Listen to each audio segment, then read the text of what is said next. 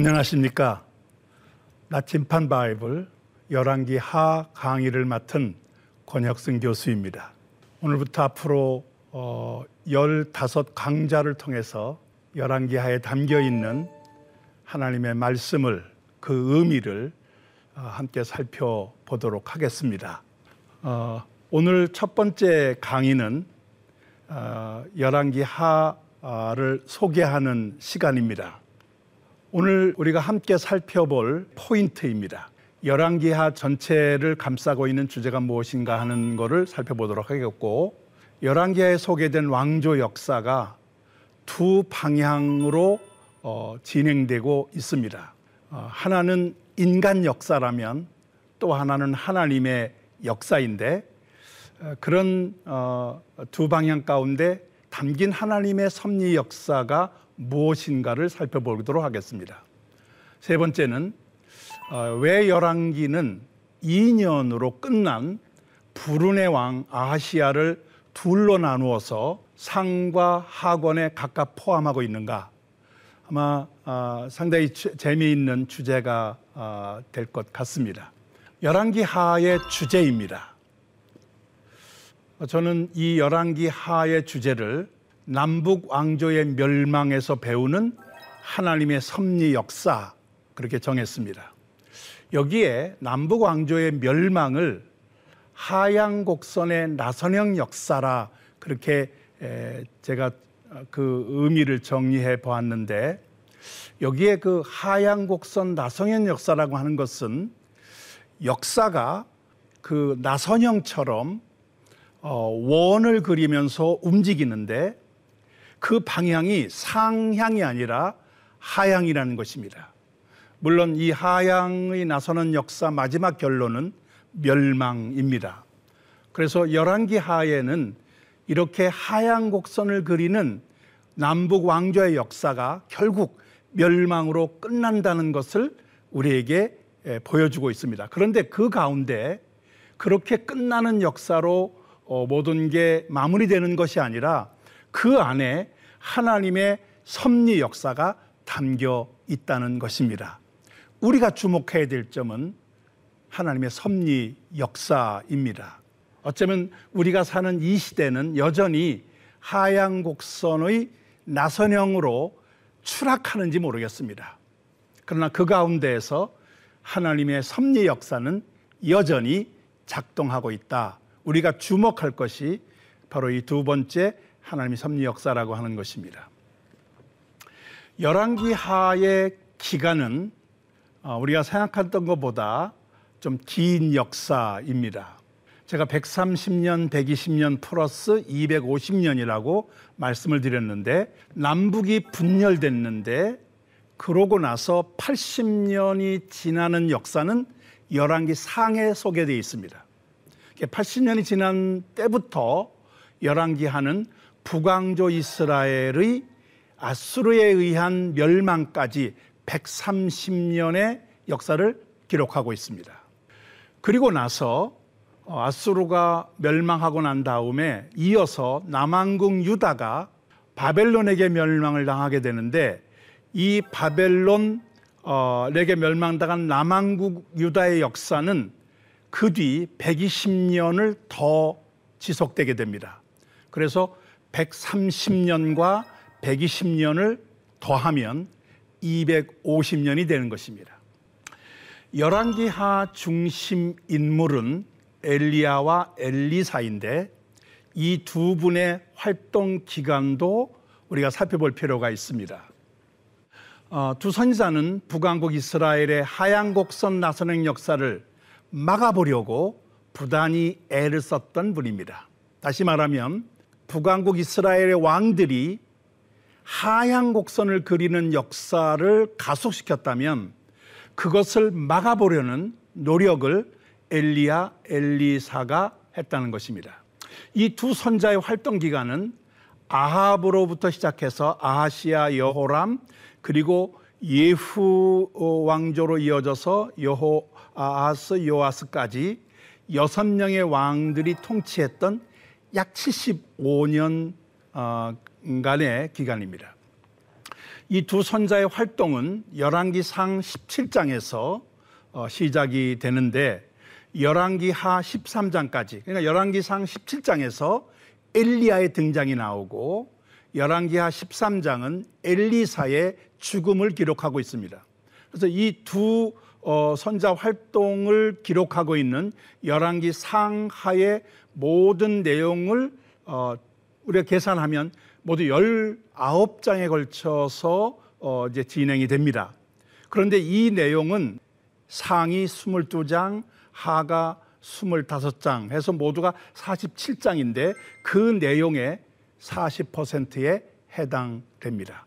그러니까 엘리야, 엘리사의 활동이 그만큼 열왕기 역사에는 상당히 중요한 몫을 차지하고 있다 하는 것입니다.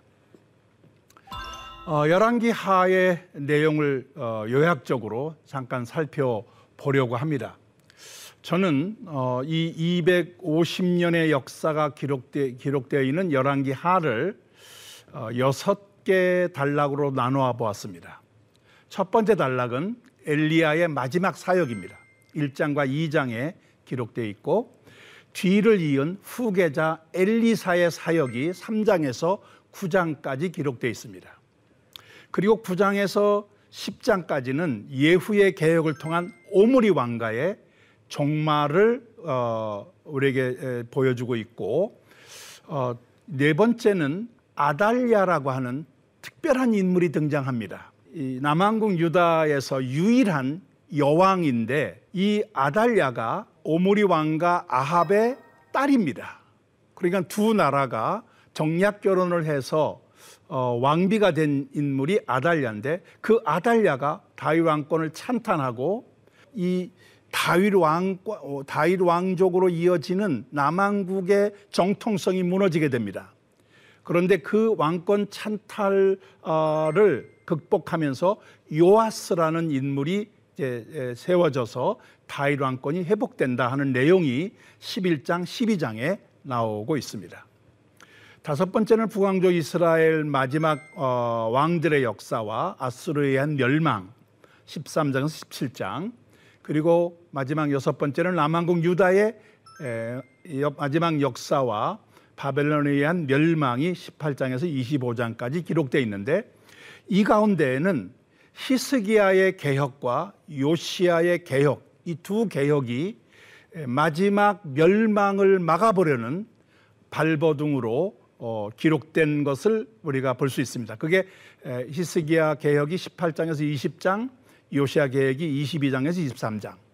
열왕기 하의 전체 주제를 하향 어, 하향식 나선형 역사라고 말씀을 드렸는데 바로 그 역사가 어, 남북 왕조의 왕들에 의해서 진행된 것이라면 하나님의 섭리 역사가 그 역사를 막아보려는 또 새로운 방향이 세워지는데 거기에는 엘리야, 엘리사가 있고 그리고 남한국의 히스기야, 요시아 같은 어, 개혁적 인물이 있었다 하는 것을 이 내용 요약에서 살펴볼 수가 있겠습니다. 어, 열왕기에 소개된 왕조인데 뭐 열왕기 상부터 시작되는 내용입니다만은 잠깐 좀 어, 정리를 해보도록 하겠습니다. 먼저 북왕조 이스라엘입니다. 모두 아홉 개 왕조가 어, 세워지는데 그 아홉 개 왕조 아래 열아홉 명의 왕들이 통치를 하게 됩니다. 130년 동안에 아홉 개 왕조가 세워졌다. 아마 그 역사가 얼마나 불안정했는가를 잘 알 수 있을 것입니다. 평균 통치 기간은 11년인데 5대 왕이었던 시물이라는 인물은 7일간만 통치하는 어, 그런 역사도 있습니다. 8명의 왕이 모두 모반으로 살해가 되면서 어, 정권이 바뀌게 됩니다. 그러니까 아홉 개 왕조 자체가 전부 모반에 의한 어, 살해로 어, 점철된 역사다 이렇게 볼 수 있겠습니다. 여기에서 어, 아홉 개 왕조 가운데 중요한 왕조가 여로보암 왕조입니다. 북왕조 이스라엘을 세웠던 여로보암, 그의 아들 나답. 그리고 이제 오므리 왕조인데 네 번째 왕조인 오므리 왕조는 그 아들 아합과 그리고 아하시아와 요호람이라고 하는 네 왕에 의해서 어, 이제 그 왕조가 유지가 됩니다. 그 뒤에 나오는 예후 왕조가 있는데 어, 이 예후 왕조가 다섯 왕의 통치를 거칩니다. 어, 그러면서 이제 마지막 멸망 아수르에게 멸망당하는 역사로 이어지게 되는데 그래서 여로보암 왕 어, 왕조, 오므리 왕조, 예후 왕조 이 세 왕조가 아홉 개 왕조 가운데 가장 주목받는 왕조다 그렇게 정리할 수 있겠습니다. 어, 남왕조 유다입니다. 다윗 가문의 단일 왕조인데 모두가 다윗의 후손들로 어, 왕이 됩니다. 20명이 통치를 합니다. 근데 여기에 아달랴 여왕이 포함되면 21명인데 이 아달랴는 아합의 딸이기 때문에 다윗 단일 왕조의 왕으로 어, 집어넣기가 좀 어려운 그런 상황. 그래서 20명의 다윗 단일 왕조의 왕들과 아달랴의 특별한 아달리아라는 여왕이 있었다 이렇게 보시면 되겠습니다. 이외적인 것으로 이제 북왕조 이스라엘 출신 아달랴 아합의 딸인데 6년간 통치를 했던 어, 그런 아픈 역사가 또 있다는 것도 우리가 주목할 필요가 있겠습니다. 평균 통치 기간은 16년인데 여호 아하스라는 왕은 3개월만 통치하는 가장 짧은 통치 기간을 어, 통치를 했던 인물입니다.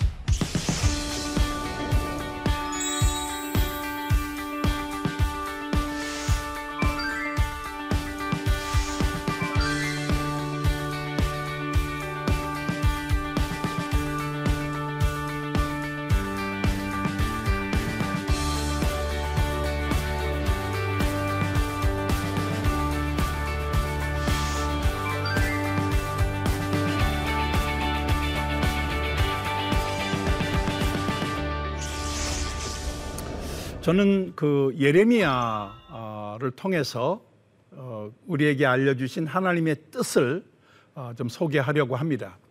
예레미야 29장 11절인데 그 내용은 예레미야를 통해서 바벨론의 포로로 끌려가 있던 이스라엘에게 하나님이 주시는 메시지예요. 저는 이, 이, 이 당시에 주어진 어, 이 예레미야를 통한 이 메시지가 우리를 향한 메시지이기도 하다고 저는 믿고 있습니다. 그 내용은 이스라엘을 향하신 하나님의 생각이 뭔가 그것은 평안이지 재앙이 아니라는 것입니다. 지금 이스라엘은 바벨론의 포로로 끌려가 있습니다. 나라를 상실합니다. 재앙이 분명합니다. 그것은 하나님께서 이스라엘의 잘못에 대한 심판이었습니다. 그런데 그런 포로민들에게 예레미야를 통해 하나님은 내 생각은 재앙이 아니다, 평안이다. 그렇게 말씀합니다. 이 내용은 우리가 이렇게 정리할 수 있겠습니다. 비록 우리에게 우리가 원하지 않는 여러 가지 어려움이 닥칠 수 있습니다. 근데 그것은 수단이고 과정일 뿐이지 결코 마지막 목적이 아니라는 것이에요. 이런 어려움을 통하여서 하나님께서는 이스라엘에게 평안을 주시겠다는 것입니다. 여기에 평안이라는, 평안이라는 이 단어는 히브리어로 샬롬을 의미하는데 이 샬롬의 의미는 어, 온전하다 그런 뜻을 어, 기본적으로 가지고 있고 저는 이 샬롬을 하나님과의 관계가 소통되면서 이웃과의 관계가 열리는 것이다. 그리고 그 가운데 우리의 삶의 모든 요소들이 제대로 작동하는 활성화되는 이런 것을 전체를 다 그렇게 모아서 평안 샬롬이라고 부른다. 하나님께서는 어, 재앙이 아니라 뭐 재앙이라는 말을 어, 저주란 말로 한다고 하면 저주는 히브리어로 아라른데 그 기본 의미는 묶여 있다 그런 뜻입니다. 샬롬은 풀어지는 거예요. 하나님은 때로 우리를 묶기도 하십니다. 깨우치기 위한 방법일 수도 있고 그런 어, 그 재앙을 통해서 우리 스스로를 돌아보게 만들기도 합니다. 그런데 마지막 결론은 모든 것을 풀어주시는 어, 평안이라는 것입니다. 그러면서 그들에게 미래와 희망을 주는 것이다. 이게 에레미야를 통한 하나님의 뜻이었습니다. 어, 여러분들에게도 어, 이 메시지가 적용되기를 바랍니다. 하나님의 생각, 우리를 향하신 하나님의 생각은 평안이지 재앙이 아니다. 우리에게 미래와 희망을 주시는 것이다. 어, 열왕기 하의 마지막 내용, 마지막 부분이 열왕기하 25장 27절 그 내용을 보면 바벨론의 포로로 끌려가 있는데 그때 끌려간 임금이 여호야긴입니다. 포로로 끌려가 있고 아마 어, 다른 포로민과 마찬가지로 제약을 받으며 살아갔을 것입니다. 그런데 누부카네살이 죽고 난 다음 에월 모로닥이라는 어, 왕이 왕위에 오르면서 그게 주전 526년에요. 37년간 유배 생활을 하고 있던 요, 여다왕 여호야긴이 석방되어서 왕 대접을 받게 됩니다. 이게 열왕기 하 마지막 내용이에요. 열왕기 하에 소개된 패망의 역사, 하나님의 심판의 역사, 그 역사 속에서 예레미야를 통해 말씀하신 것처럼 재앙이 아니라 평안이다. 미래와 희망을 주는 것이다. 그런 것처럼 미래를 향한 희망의 불씨가 생겼다고 하는 기록이기도 합니다. 하나님의 심판은 이제 끝나고 새로운 회복의 역사가 시작되고 있음을 보여주는 사건이었습니다. 그것은 노아 시대 홍수 심판이 끝났음을 알리는 비둘기가 물고 온 감난나무의 새 잎사귀와 같은 의미가 있다고 보고 엘리야가 비 오기를 기도할 때 바다에서 올라왔던 손바닥만한 크기의 구름 이것도 하나의 희망이거든요. 비는 오지 않지만 작은 크기의 음, 구름이 떠오르는 걸 보고 하나님께서 이제 비를 내리신다고 확신을 했던 것처럼 이 여호야긴의 석방은 열왕기 하의 전체 마지막 기록인 패망을 뒤집는 반전시키는 새로운 역사의 시작을 보여줍니다. 하나님 섭리 역사에 동참했던 인물들이 있습니다. 개혁을 주도했던 왕들이 있는데 아까 소개했던 히스기야가 있고 요시야가 있습니다. 그리고 북왕국 이스라엘에서는 예후라는 왕이 오므리 왕가의 특히 아합이 어, 바알 신앙을 극대화시켰던 이런 모든 어, 적폐들을 청산했던 어, 왕인데 그 예후가 또 그런 개혁적인 인물입니다. 선자로서는 엘리야, 엘리사가 있었고 그리고 요나가 언급되고 있고 선지자 이사야가 등장을 합니다. 이 선지자들도 역시 하나님 섭리 역사에 중요한 역할을 했던 주역들입니다. 그리고 제사장으로서는 요아스 시대 때 여호야다가 있었고 요시아 시대의 힐기야가 아주 중요한 그런 역할을 합니다. 어, 여호야다는 아달리아라고 하는 잘못된 왕을 제거하고 요아스를 새로운 어, 정통 왕으로 세우는 일을 주도하고 어, 요시아 시대 힐기야는 음, 하나님의 말씀을 발견해서 요시아로 하여금 개혁 을 주도할 수 있도록 어, 뒷받침이 되었던 인물입니다. 어, 이 하나님 섭리 역사에 독점했던 인물들의 역할이 있는데 이들의 노력으로 남북 왕조의 패망을 막을 수는 없었습니다. 그러나 후대 사람들에게 이스라엘을 향한 하나님의 뜻을 알려주는 중요한 역할을 합니다. 지금 우리는 열왕기하를 읽으면서 잘못된 왕들의 역사를 통하여 교훈을 배우기도 하지만 바로 이렇게 하나님 섭리 역사에 동참했던 인물들을 통해서 하나님께서 하시고자 하는 것이 뭔가에 대한 방향을 우리가 확인할 수 있다는 것입니다. 지금도 하나님께서는 거친 세속화의 물결을 헤치고 그것을 극복하려고 하는 우리의 거룩한 노력을 기다리고 계시다. 저는 이거를 거룩한 창조적 소수다. 그렇게 명칭을 붙여보고 싶습니다. 이제 마지막 어, 열왕기서 소개의 마지막 어, 내용인데 여기에는 북왕조 이스라엘 왕 아시아라는 인물이 있습니다. 이 아시아는 그렇게 드러낼 만한 인물이 아닙니다. 유명하지 않은 인물이에요. 그런데 이 아시아의 로 양분되는 열왕기서예요. 열왕기서가 상하간으로 나누어진 것은 헬라어 번역 70인역에 의해서입니다. 원래 히브리 성경은 어, 이 열왕기 상하로 나누지 않고 열왕기로 되어 있습니다. 그런데 이 열왕기를 상하로 나눈 것이 주전 250년에서 200년 사이에 이집트 알렉산드리아에서 어, 이 구약 성경을 헬라어로 번역하는데 우리는 그거를 70인역이라고 하죠. 그 70인역이 열왕기를 상하로 나눕니다. 그런데 이 열왕기서가 상하로 나눠지는데 그 상하로 나눠지는 중간에 아하시아 왕이 나옵니다. 그래서 아하시아는 둘로 나눠져서 상권과 하권에 소개되어 있어요. 열왕기는 왜 이 아시아 왕을 둘로 나누어 상하로 나눈 것일까?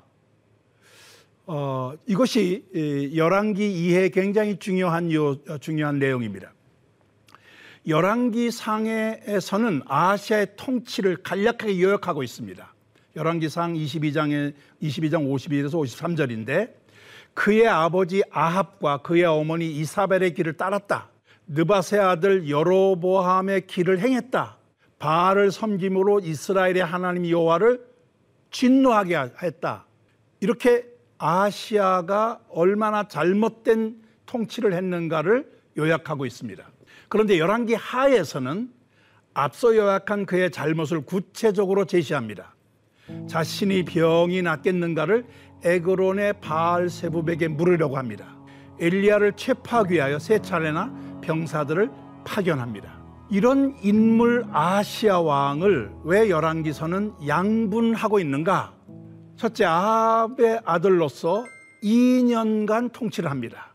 오므리 왕가에서 네 명의 왕이 등장하는데 그 중에 가장 짧은 기간 동안 통치한 왕이에요.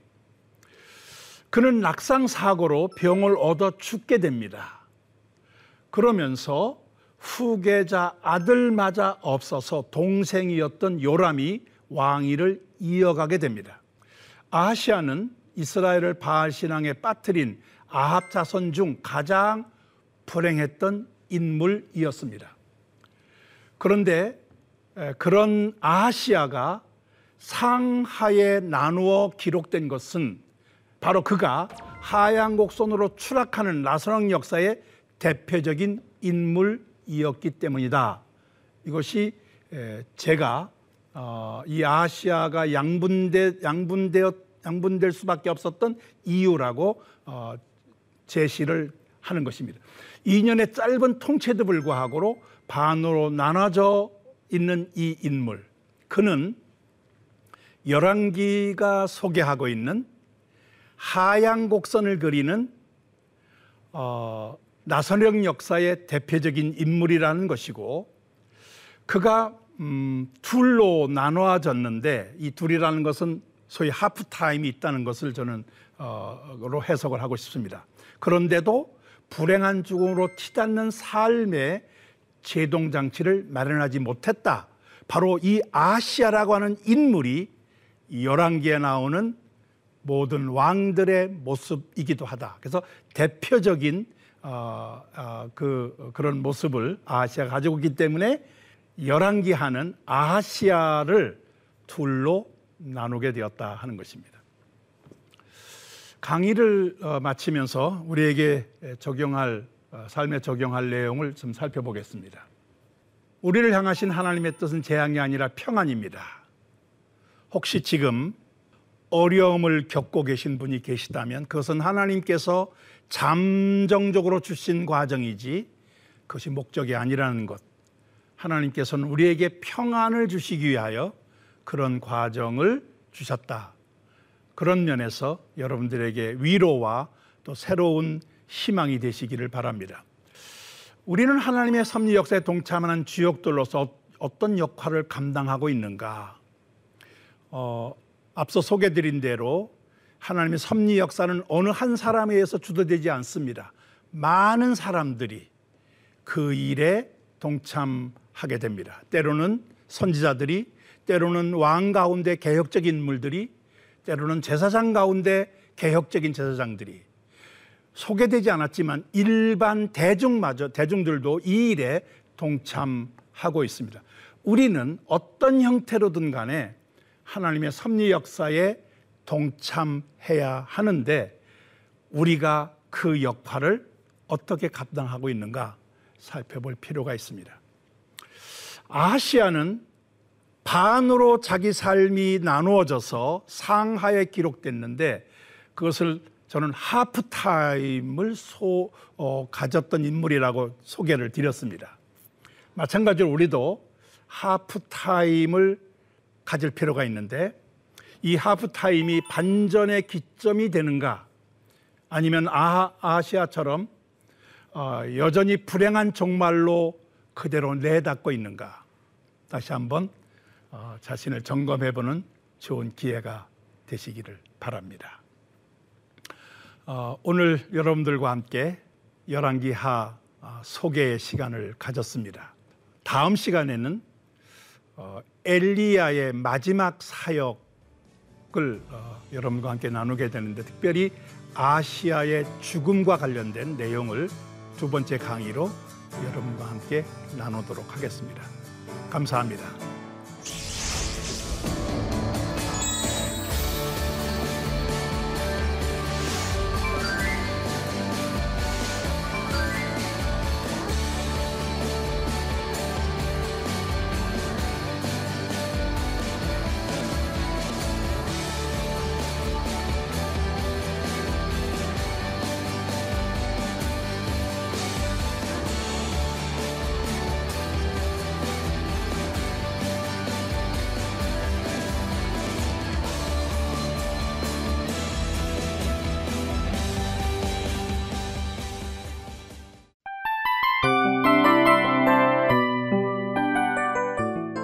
이 프로그램은 청취자 여러분의 소중한 후원으로 제작됩니다.